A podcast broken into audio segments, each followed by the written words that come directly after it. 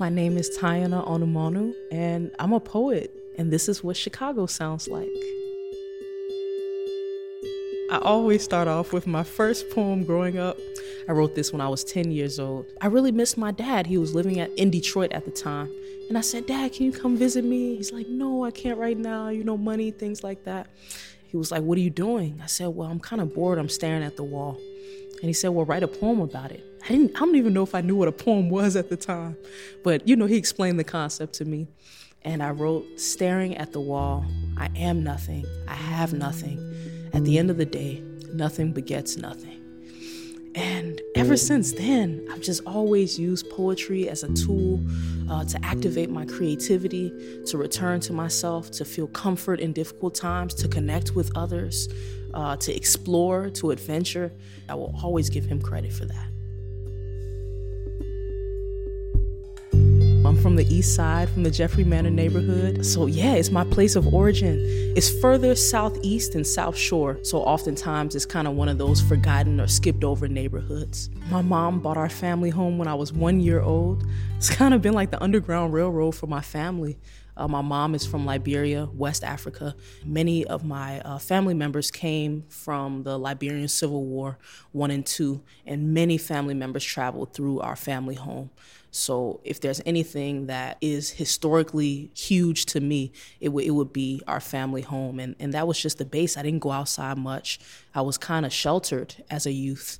I wasn't really allowed to go outside and hang out with my neighborhood friends as much as I wanted. Only as I grew, I was able to kind of go on little adventures, hang out at Merle Park. But I really treasured those moments. I was a kid that was very out of my mind all over the place uh, in my household, across the sea. Like I just couldn't focus. so I didn't really have training in writing, but it was more about these strange experiences that I had, these things that I saw. As I got older, I participated in the uh, Louder Than a Bomb competition, I think twice. Never went to the workshops, never integrated myself in the community. But I got the experience of seeing some uh, very famous poets that I still admire to this day and that that started to inspire me and make me think oh i can really do this. Maybe when i turned around 25 and i did the college thing and tried and failed and tried and failed and tried and failed i went to the stony island arts bank. And uh, i met this instructor joe mcentee. Joe mcentee was my writing group instructor. She just gave me a space to take writing seriously, a space to imagine and find joy that this could be something that I could really make my way on, you know? And uh, from there, I just began to seek opportunities to share my work, seek other workshops, book little gigs here and there, feature at open mics. Around 2019, I was afforded the privilege to uh, become a poet in residence with Chicago Poetry Center. And it wasn't until 2019 when I began to affiliate myself with organizations that I sp- that I really started to see the longevity of a career in poetry. I'm still a poet in residence there. I'm right off the 69th Street Red Line now in this neighborhood, uh, Park Manor. So I'm right next to Englewood. It's definitely a place that I feel safe. It's a lot of accessible transportation. I have a beautiful apartment there by myself, which has been a gateway to me just going further within myself and increasing my productivity in terms of my art making. My name is Tarnynon Onumonu. I am a black girl poet from the Jeffery Manor. I've just been in love with the, the word since I was like 10 years old. And this is what Chicago sounds like. I just did a workshop through the Wild Yams Black Motherhood Artist Residency Space. There, I had a workshop called The Space of Breaking. Breaking is, is falling down, is failure. And in the space of breaking is the mental breakdown, essentially. I've had so many in my experience, but I had this specific one in 2019. I found myself in the psych ward for six days and I wrote this work. And ever since then, I've just kind of meditated in that space of breaking and used my art making to pull me out and take me back in you know for, for good purpose. I like to stay in that space of breaking. I like to show people that it's okay.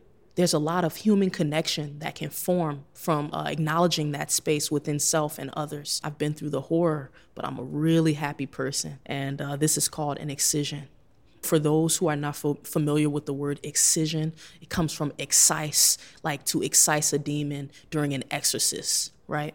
An exorcism, I should say. So, again, an excision.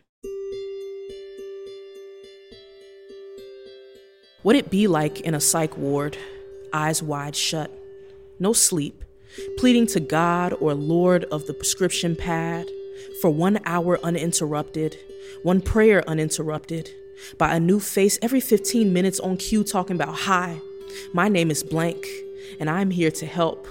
Help, like, here's a cup of juice, cookies, and some more sugary stuff, because you need happy, like it be survival, like sugar high be temporary, but low be six feet.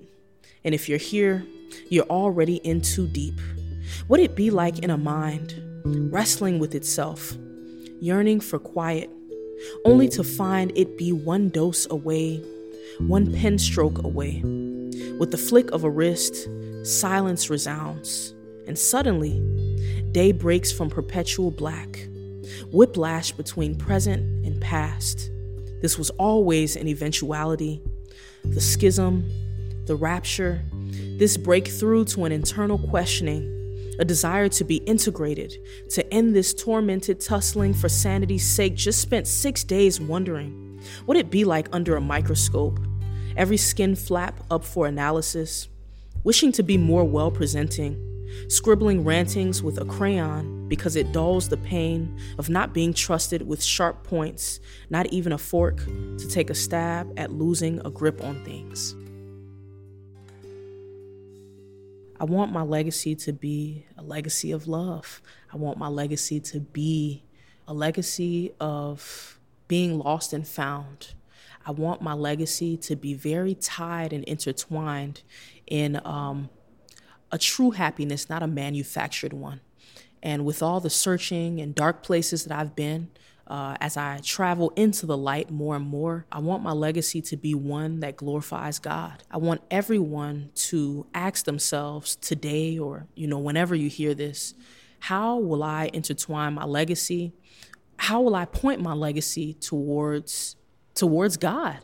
And if it's not God, your higher self, depending on what you subscribe to the legacy is is me stepping into a space where I find out how do I use my gifts and my curiosities to glorify the creator.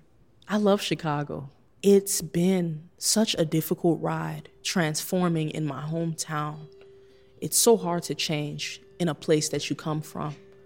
But the city is so alive and thriving and it's worth it.